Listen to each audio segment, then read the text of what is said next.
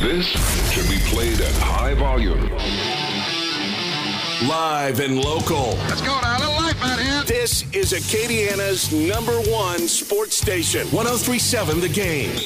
It's Saturday, and you know what that means.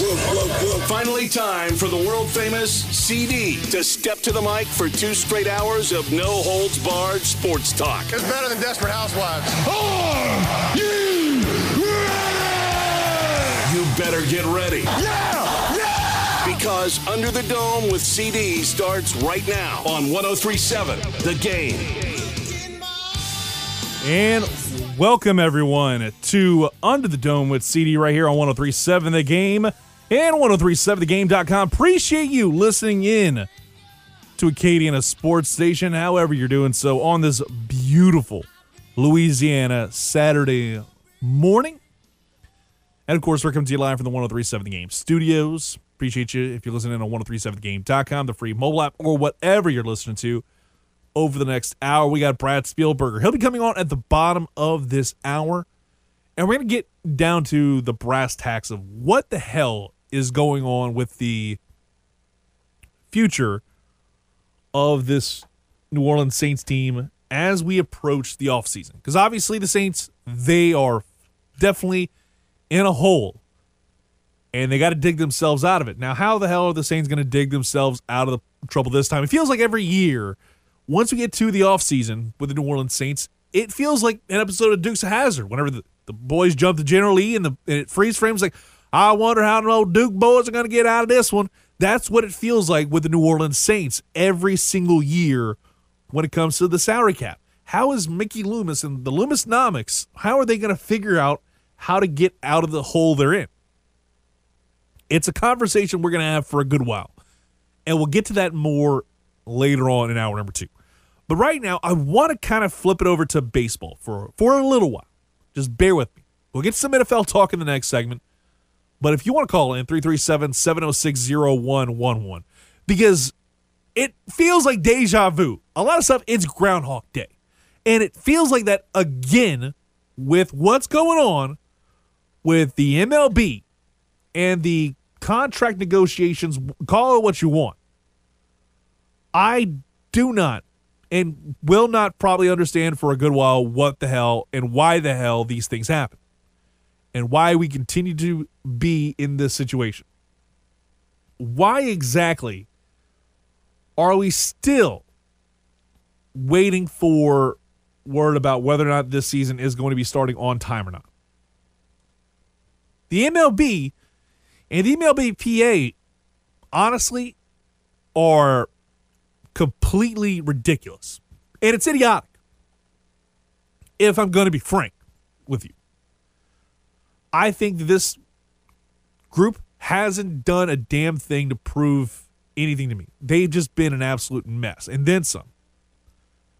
I I cannot. I, I still just am. I get flabbergasted every time I think about the fact that this man, Rob Manfred, has pretty much solely the good name of the sport in more ways than one. Going back to what happened during before the pandemic, even about three years ago, or no, two years ago. Let me take that back. It was over two years ago.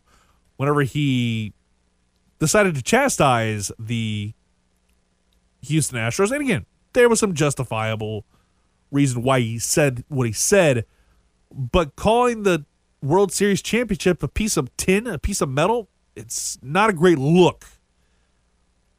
And then you get to the point where, you know, the COVID pandemic happens. And again, you had to make some tough decisions and you have to kind of figure out what you're going to do in that in that strange period where you're not playing or how are you going to play? How are you going to go about the season? Because the MLBPA is always going to be for the players. And they and I get that. But I begin to wonder how much of this is going to wind up hurting the game. Is there going to be a work stoppage? That's the million dollar question. In all this, is will there be a work stoppage? Yes or no? And I'm starting to think there will be because nobody seems to be wanting to do anything. It's going back to what happened a couple of years ago. And I still don't understand why. I don't understand at all.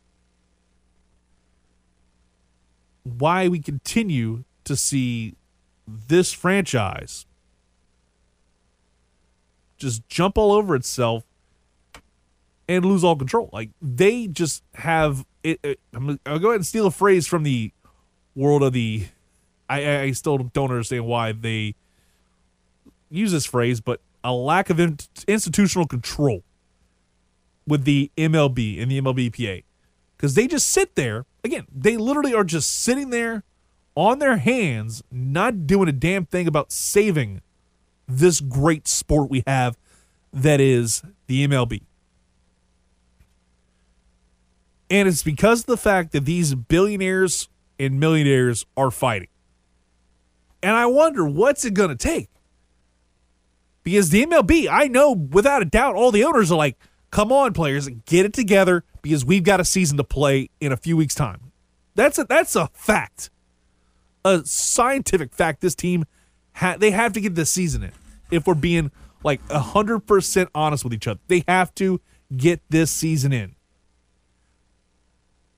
Because if they don't, not only are you losing profits, you're probably losing a lot of fans on a more permanent basis. And it's almost solely because of the way this team works and the way this whole thing, this it's almost organized crime to a certain extent, the way this works. The millionaires and billionaires are fighting again. And they got to realize at one point there's going to be a winner and a loser in this entire debate. And you don't want to come out looking like the loser, looking like the jabroni.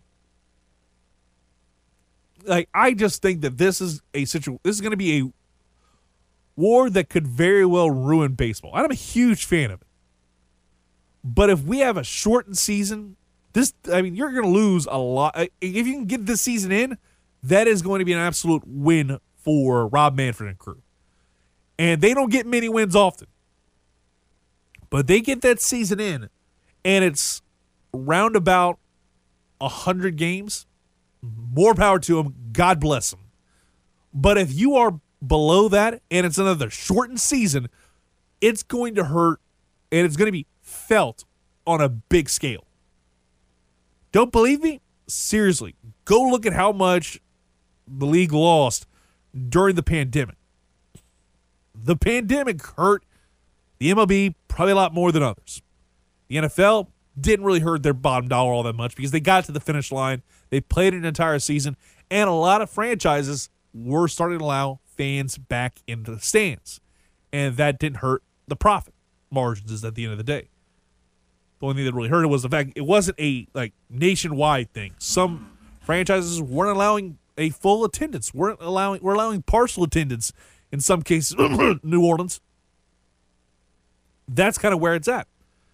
The MLB has to make this makes this decision and make it fast. They're supposed to have a counteroffer next week, but I feel like the counteroffer is going to be a lower number, and we're going to be continuing with this. I'm hopeful that when we get to April, we get we air the Astros here right here on 103.7 the game, as you may, well know. But I'm hoping once we get into the month of April, we've got LSU baseball getting into SEC play. The Houston Astros open up their season on time, but I'm starting to doubt a lot of that. But we go out to the 103.7 the game hotline with our first call of the day. Hello, you're on Under the Dome. Hey, good morning, Mr. World Famous. How you doing this I'm morning? doing good, Mr. Jamie. How you doing, brother?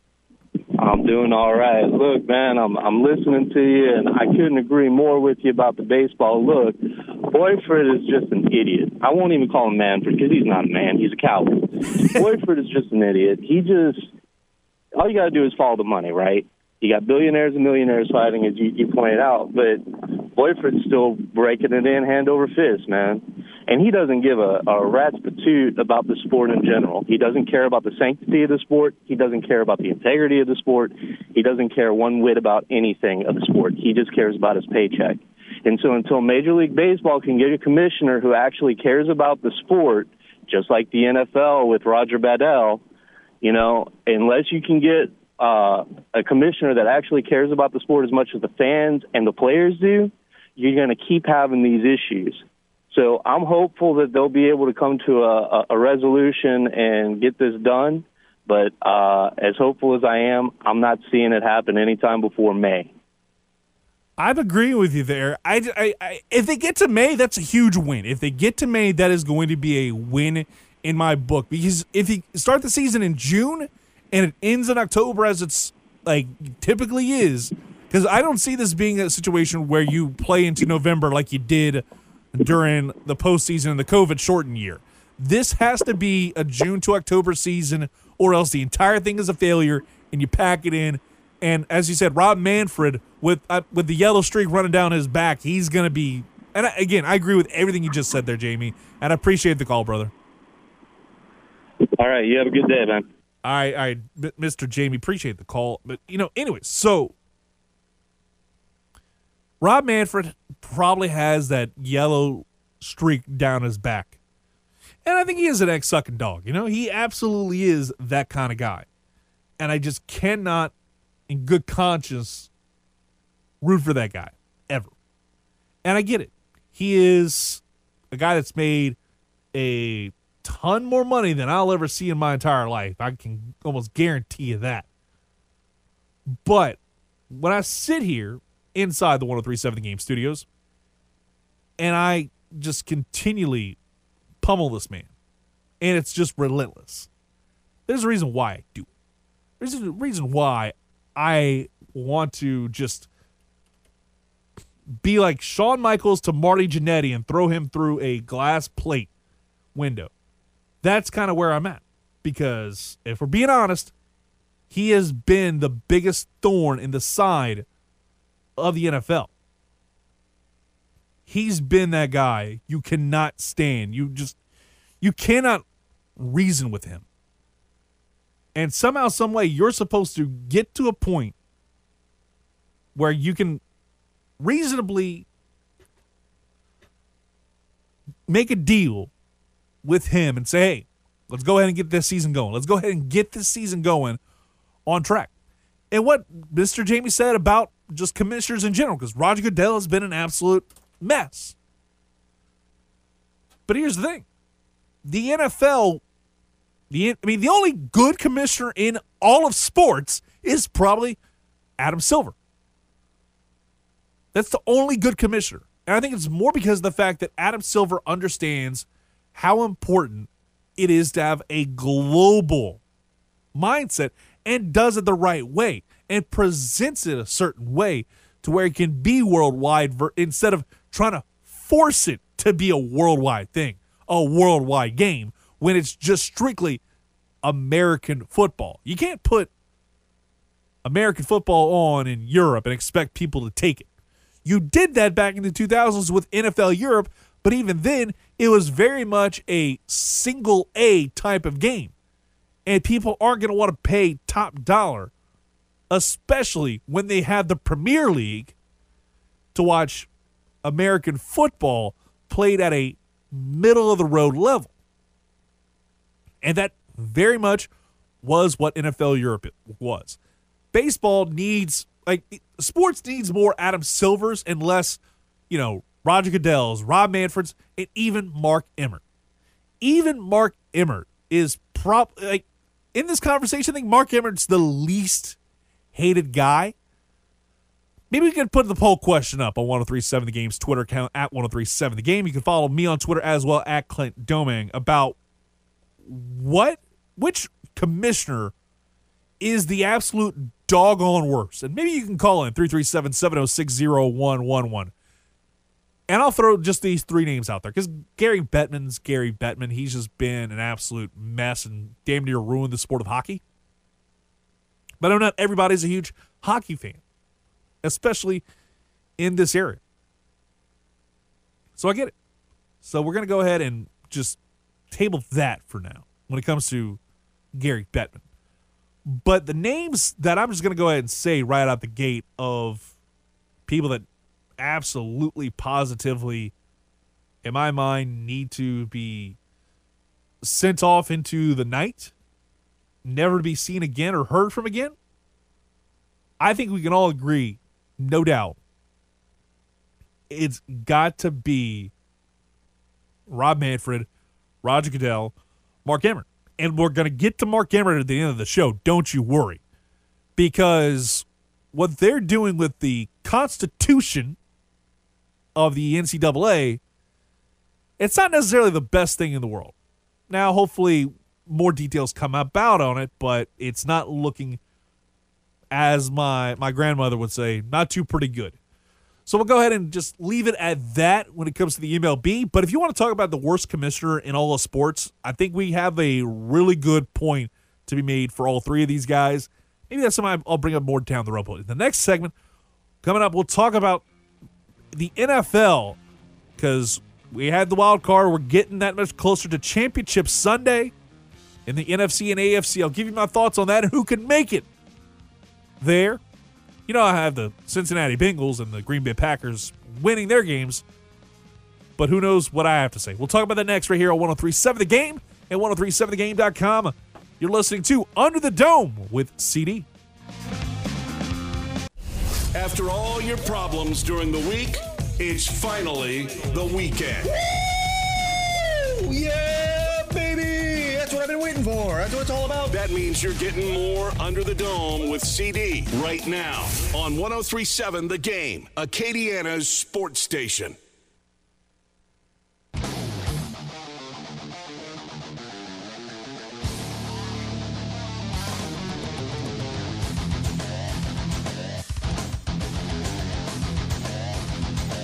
And welcome back to Under the Dome with CD right here on 1037 The Game and 1037thegame.com. Hopefully, you're having a fantastic Saturday afternoon. And of course, you know, if you keep it locked right here to Acadiana Sports Station, later on today, we've got a doubleheader on tap for you coming up at around, I'd say, 3 o'clock today is going to be the first game of this doubleheader. 3.30. Let me go make sure we got that right on our end. Yeah, 3:30 p.m. today is going to be game one of the doubleheader. Tomorrow we'll have another doubleheader. And it'll be all right here on 103.7 The Game, Acadiana Sports Station. Thanks to Westwood One's coverage of the National Football League. It all begins with the Bengals at the Tennessee Titans.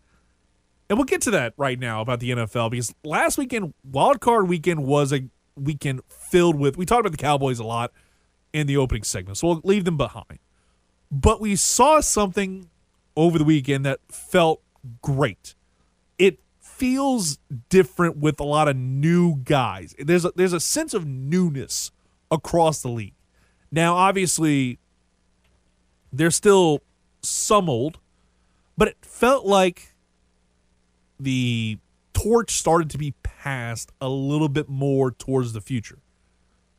The Patriots lost to the Bills in the postseason and lost in like again. I talk about the Cowboys. I hate to see them lose. The Patriots. I hate to see lose too. I I love to see lose. I should say. Love to see the Cowboys lose and love to see the Patriots lose.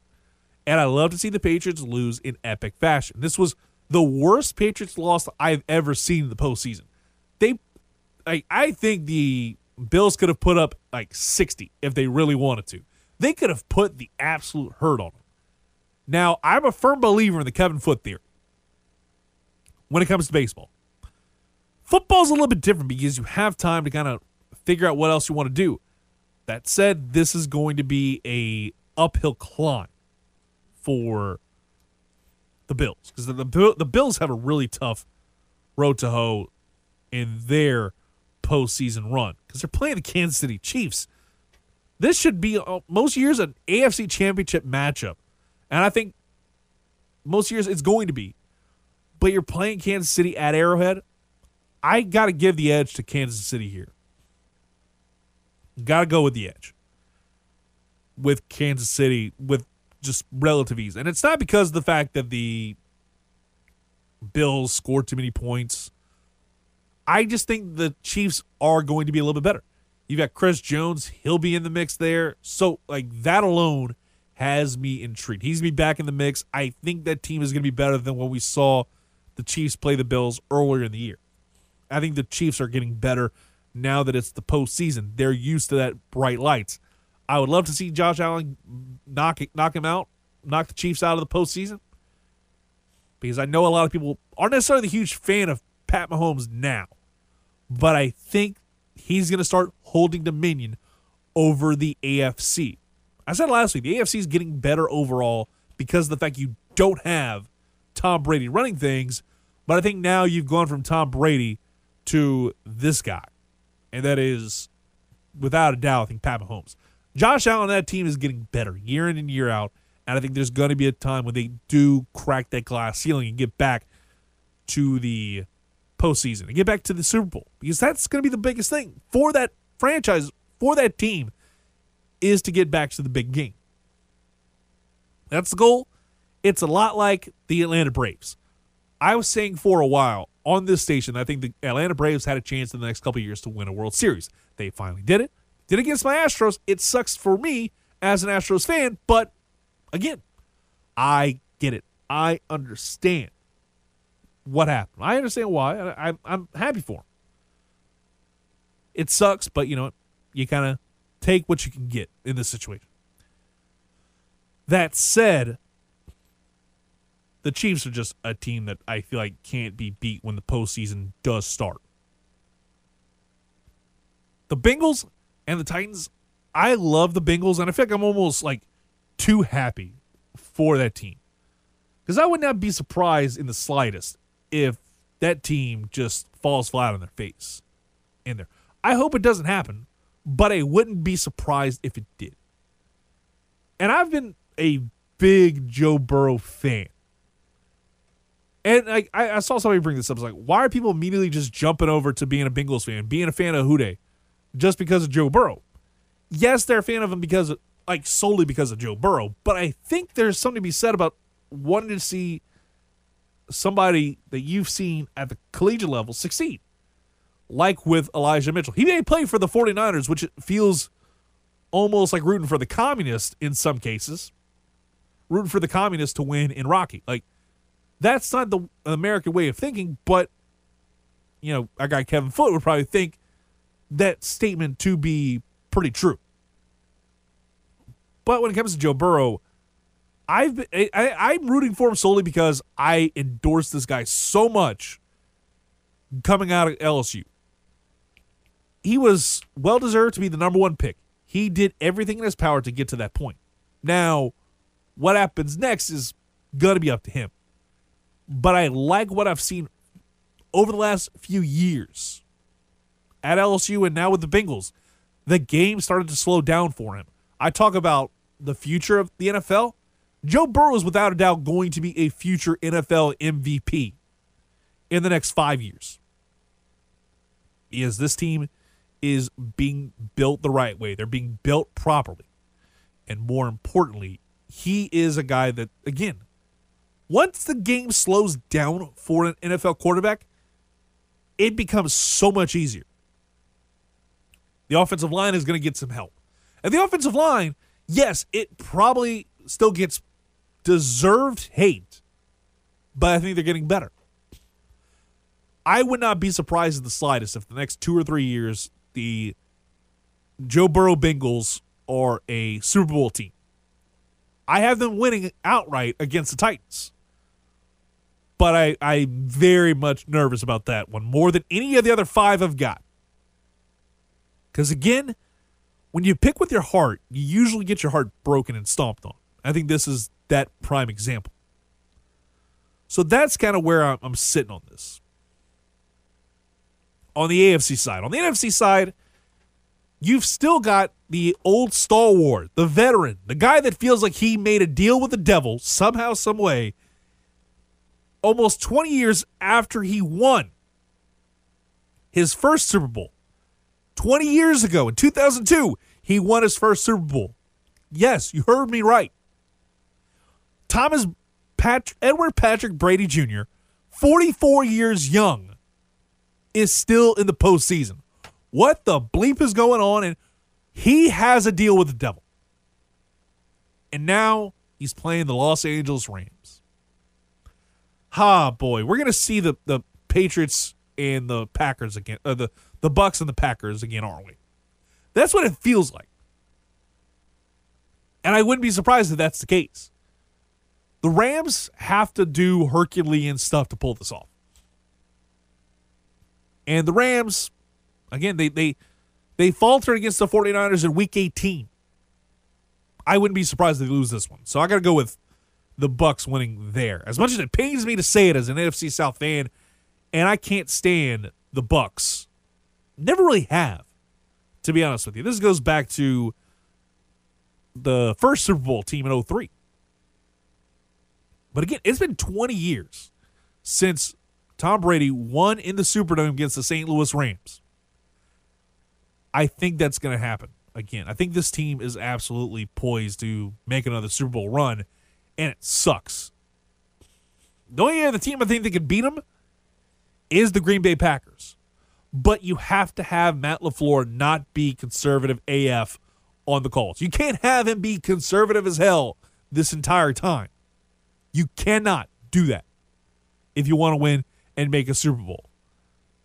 If you do that, Aaron Rodgers is out the door. And Saints fans, you won't get him. I just don't see that happen. Could be completely off base, but that's just my opinion.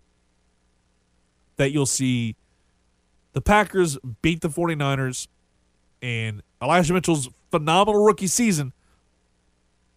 And if not for Ja'Marr Chase, I'd throw in a nomination for Elijah Mitchell to be rookie of the year on the NFC side.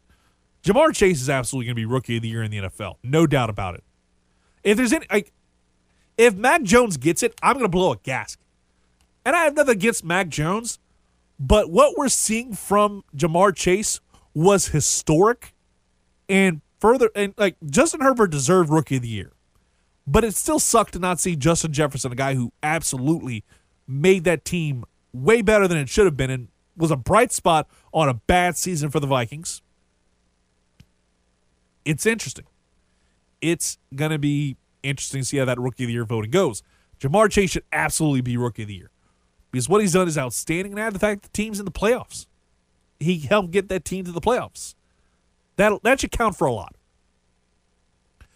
but probably doesn't according to the world of the NFL. But we're going to go ahead and take a quick timeout. When we come back, we've got Brad Spielberger, Pro Football Focus, a salary cap expert He's on the hotline, so we'll get to him next right here on 1037 The Game and 1037thegame.com.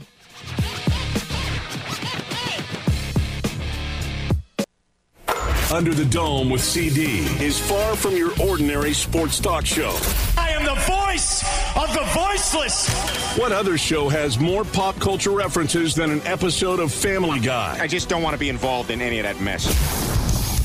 Now back to the famous CD on 1037 The Game, Acadiana's sports station.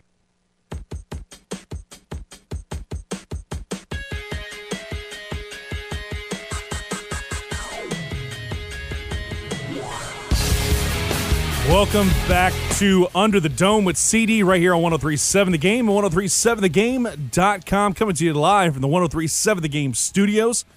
Hopefully, you're having a great Saturday afternoon. I know I sure am, and I'm absolutely excited to bring on our next guest.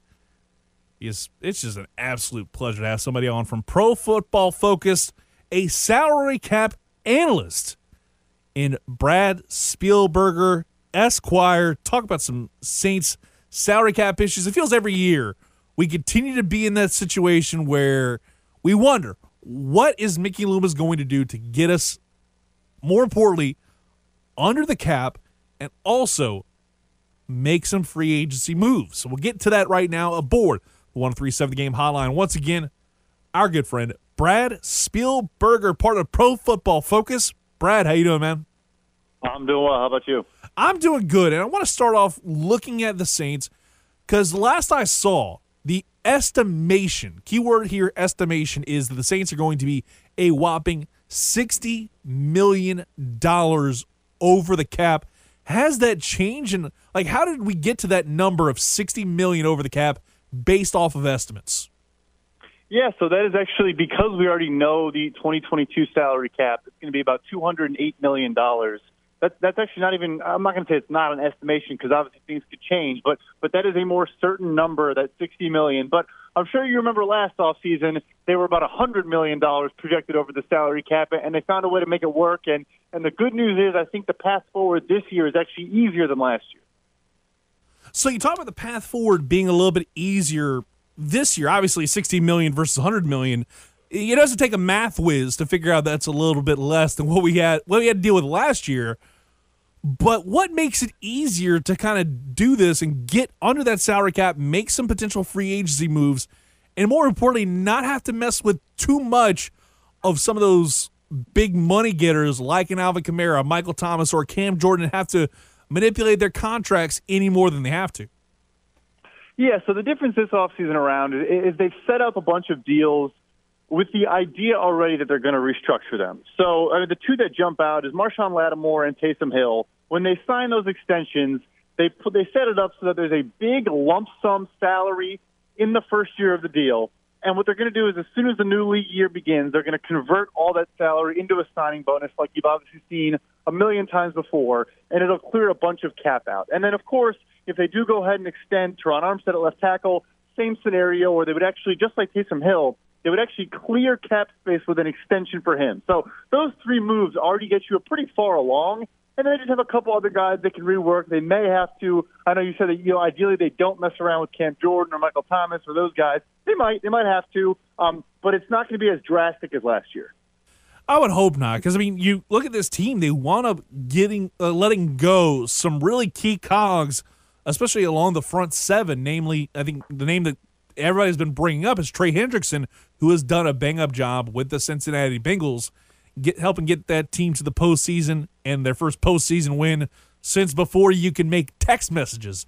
So you look at that, like, is there any guys out there that are going to be like you have to keep and or or else you could suffer some a similar fate to what you suffered this season? Because obviously this year was just a horrible into it. The fact that you lost not because of your ineptitude, but because of another team just going ahead and blowing a big lead after halftime. Felt like you were rooting the Atlanta Falcons to win there, but you were playing them in Week 18. Yeah, so you know, I, I do think there's there's fewer guys that are can't lose guys. Not obviously Trey Hendrickson was not. Um, I know, uh, you know, you had me on the show last year, and I was wrong in saying that I thought Marcus Williams was going to be playing elsewhere this season. I still do think he probably does not get the extension in New Orleans, and he might be playing elsewhere next season. Um, but you never know. I mean, I obviously like him. He's obviously a very good player. Obviously, Malcolm Jenkins getting up there in age at safety, so it'd be good to have him, you know, in the mix. But generally, if they want to get a deal done, they find a way. And so I think it's interesting that you know Marshon Lattimore comes into the season on a fifth-year option. They get his deal done. Ryan Ramczyk the same thing, but Marcus Williams on the franchise tag a year later still can't get that long-term extension. So I think he's probably the one big marquee guy they may lose, but I'm not sure that's you know that's that's a death tell, death knell. They have a lot of good players in that secondary. Talker now, Brad Spielberger, part of Pro Football Focus, a salary cap analyst.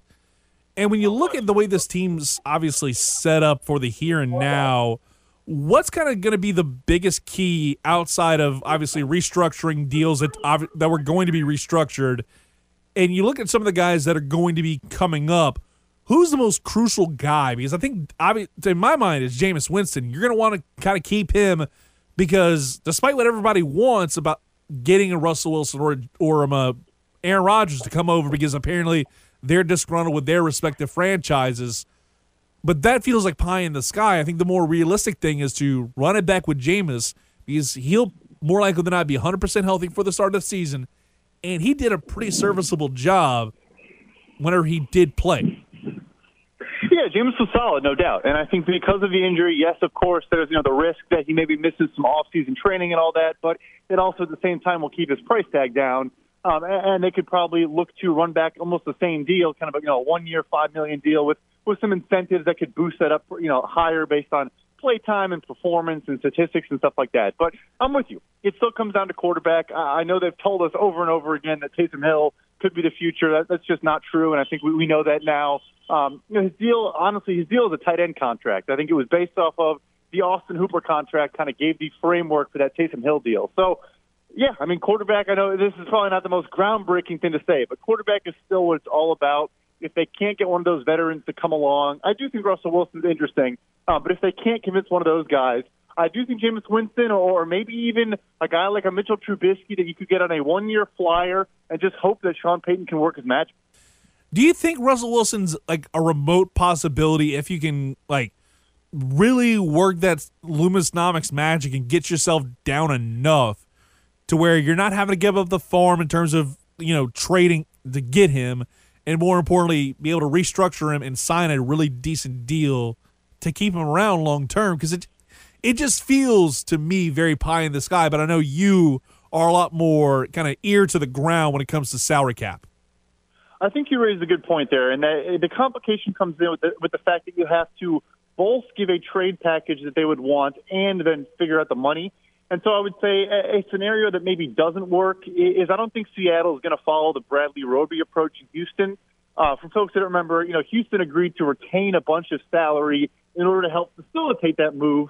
And the Saints, in turn, giving a third round pick was probably more than his actual value. But because Houston retained about seven and a half million dollars, you have to boost the you know the compensation. So I don't think Seattle would be open to that. Um, but I'll tell you, I, I mean, Russell Wilson named those four teams he was interested in, and the Raiders, Cowboys, and Bears seem pretty set at quarterback, and so the only team left is the Saints.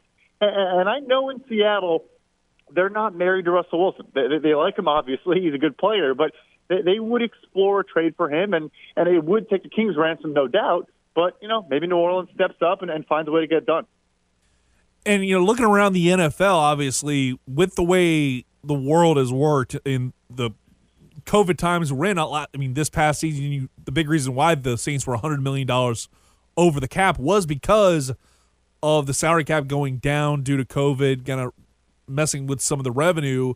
Who are some other teams that are going to have to really make some tough decisions to where the free agent market could very well be loaded, and if the Saints don't go get a Russell Wilson and are able to restructure and be able to get enough money to maybe get some other like splash free agents? Who are some other teams maybe fans of the NFL need to keep an eye on?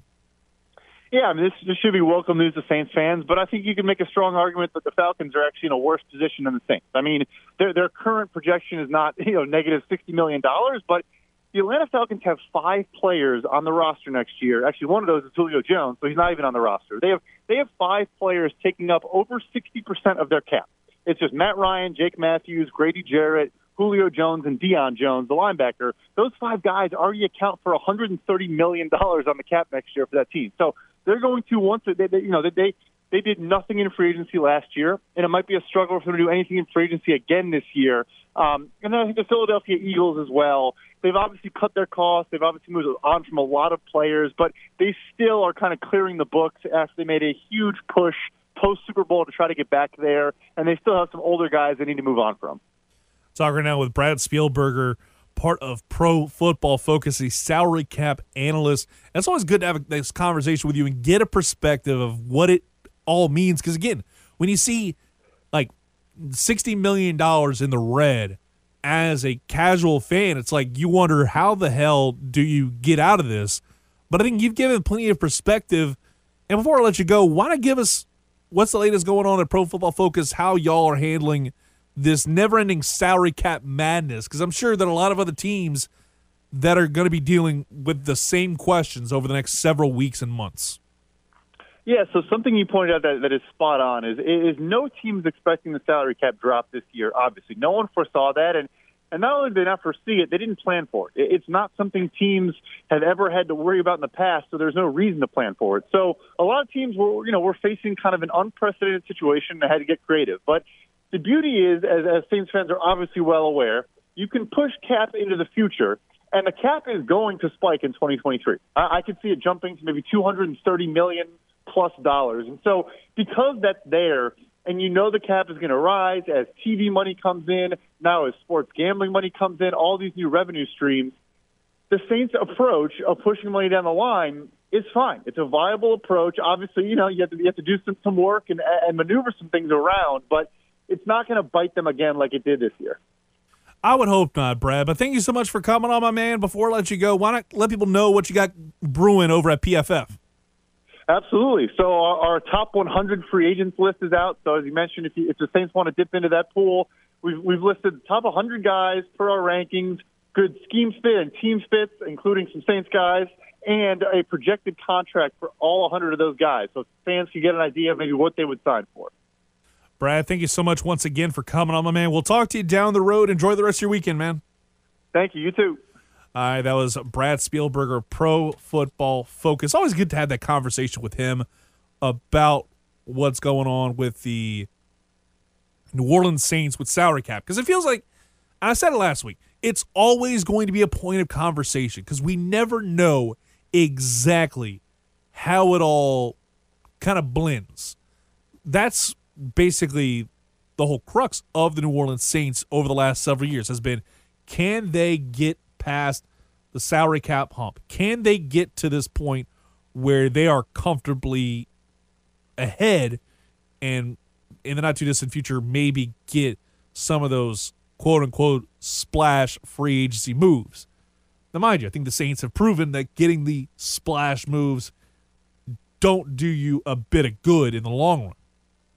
Case in point, a Champ Bailey, a, a lot of other guys, Jairus Byrd, the list goes on and on. Those names didn't help you out at all. But getting guys like Demario Davis, who I think you got relatively speaking on the cheap, wound up being one of your best free agency moves in franchise history, definitely of the Payton era, no doubt in my mind. We'll go ahead and take a quick timeout, wrap up the show. One final take, and NCAA, I'm coming to you. We'll go ahead and take that quick timeout now. You're listening to Under the Dome with CD right here on 1037 The Game and 1037thegame.com.